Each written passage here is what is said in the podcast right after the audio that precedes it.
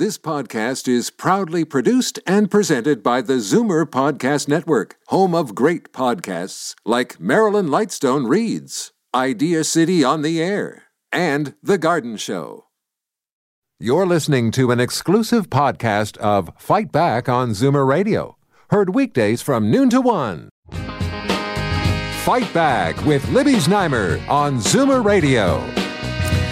Welcome back. Now, I normally stay well, well away from any stories involving celebrities, but this bizarre case of Jussie Smollett really fascinates me because I think it raises questions that we are dealing with on other fronts, and that's different standards of justice for different people, especially if they are famous, influential, important. So, of course, he's the actor charged who was charged with staging a racist and homophobic attack against himself.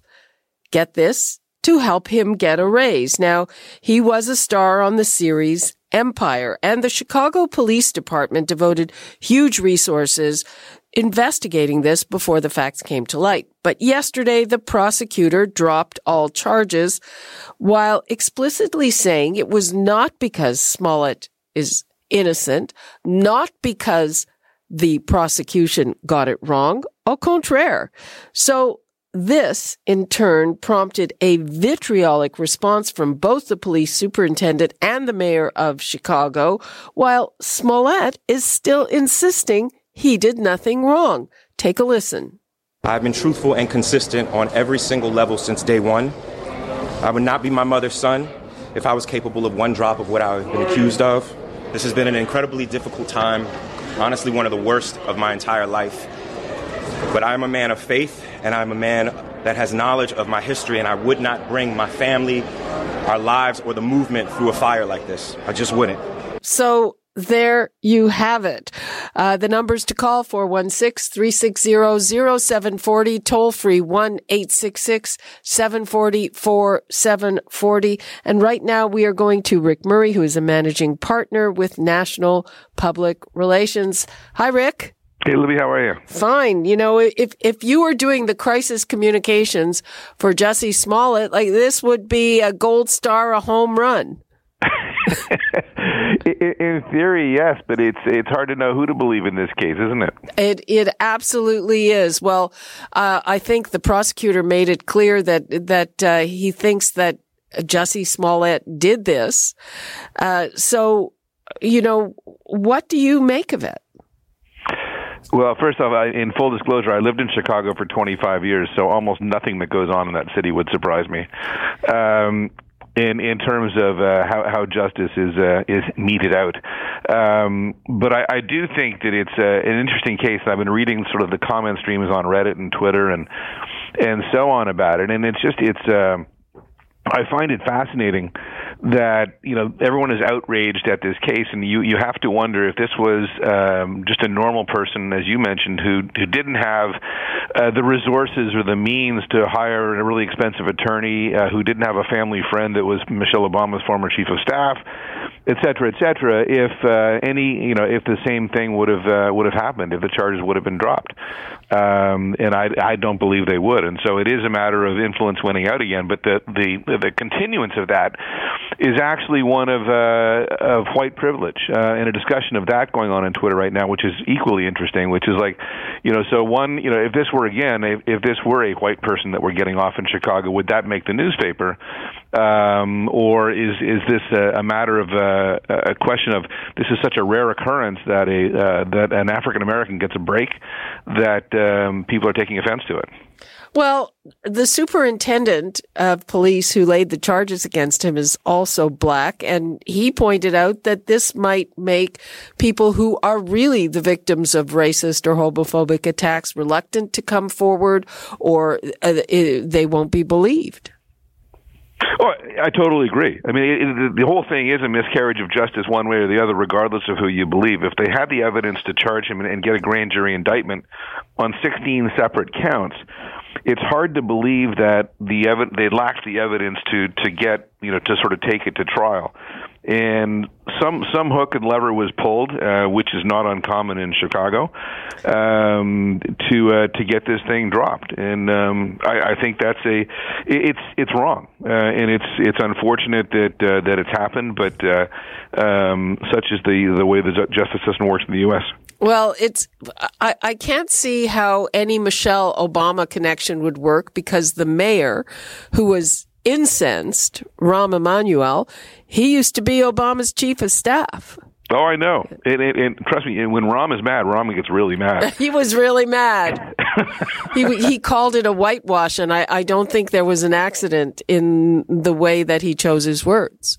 No, and and it's also both the uh, mayoral candidates because Rahm is not uh, is not up for election. He's going to uh, pull out of office after the uh, after the upcoming mayoral election, um, and and both uh, of the finalist candidates have come out um, also asking for more information and saying why did this happen. So I think you will see a, you know continued uh, pressure on uh, the prosecutor's office uh, and the state's attorney's office to to release information, and and that's a good thing. Um, whether or not this actually gets how much of it gets out now that the record records have been quote unquote sealed uh, is TBD. But I've I've got to believe that in this case, you know, everyone loses um, from a credibility standpoint.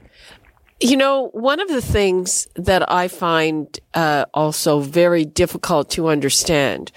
So the prosecutor said, you know, he's he's not a violent guy. He's not a danger to society. We don't want to waste our time and resources prosecuting. Okay, but generally when a prosecution makes some kind of deal that gives some kind of accused a break, they agree on a statement of facts. I mean, usually it involves a guilty plea, but instead of, you know, making him come out with some, you know, one of these celebrity apologies, he walked right out and basically lied to our faces.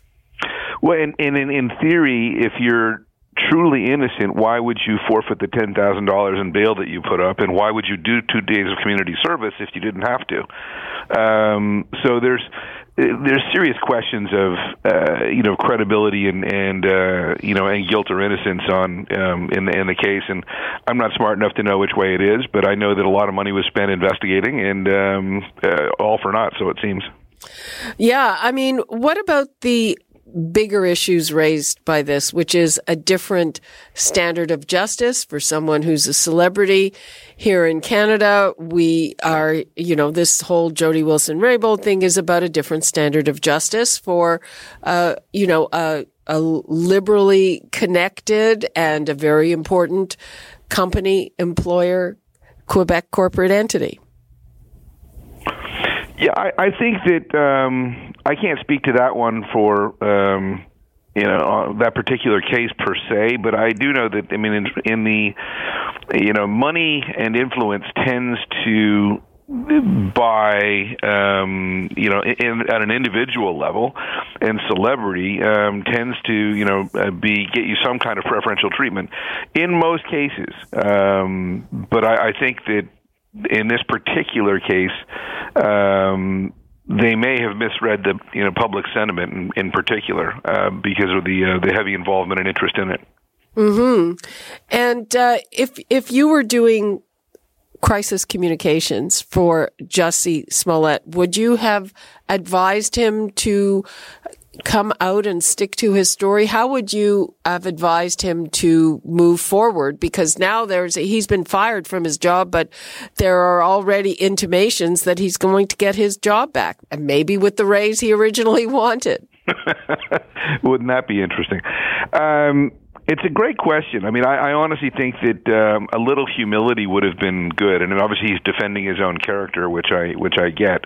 Um, but he he cost uh, and it caused a great hullabaloo um, on a on a national, if not international, basis as he went through this exercise. And he he feels like he was victimized, but doesn't come out and and um, you know he professes innocence. But I, I don't think he, he he came across as very credible. Um, and, uh, that's just my point of view. Other people will probably say, you know, he's totally credible and, and believable in uh, in the process. But um, I would have I would have asked for a little bit, you know, if anything, a little bit more humility uh, in saying anything. Otherwise, I'm, I'm just going to say, you know, I'm glad this matter's behind us. You know. Um, and, and leave it at that.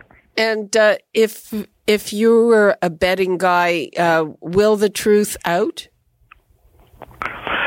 Uh, if we're a betting guy in Chicago, hmm. uh, I think that um, the truth will likely never get fully out on this one. Um, uh, there's no way the prosecutor drops this case um, if unless there, there's some kind of foul up in the investigation or in the you know one of the core you know witnesses is is incredible or has been found to have lied under in under oath etc I, I don't see that happening okay and uh, just anything else you want to leave us with on this well, just remember it was Chicago. Okay. And, uh, the Chicago anything, factor. Anything in Chicago.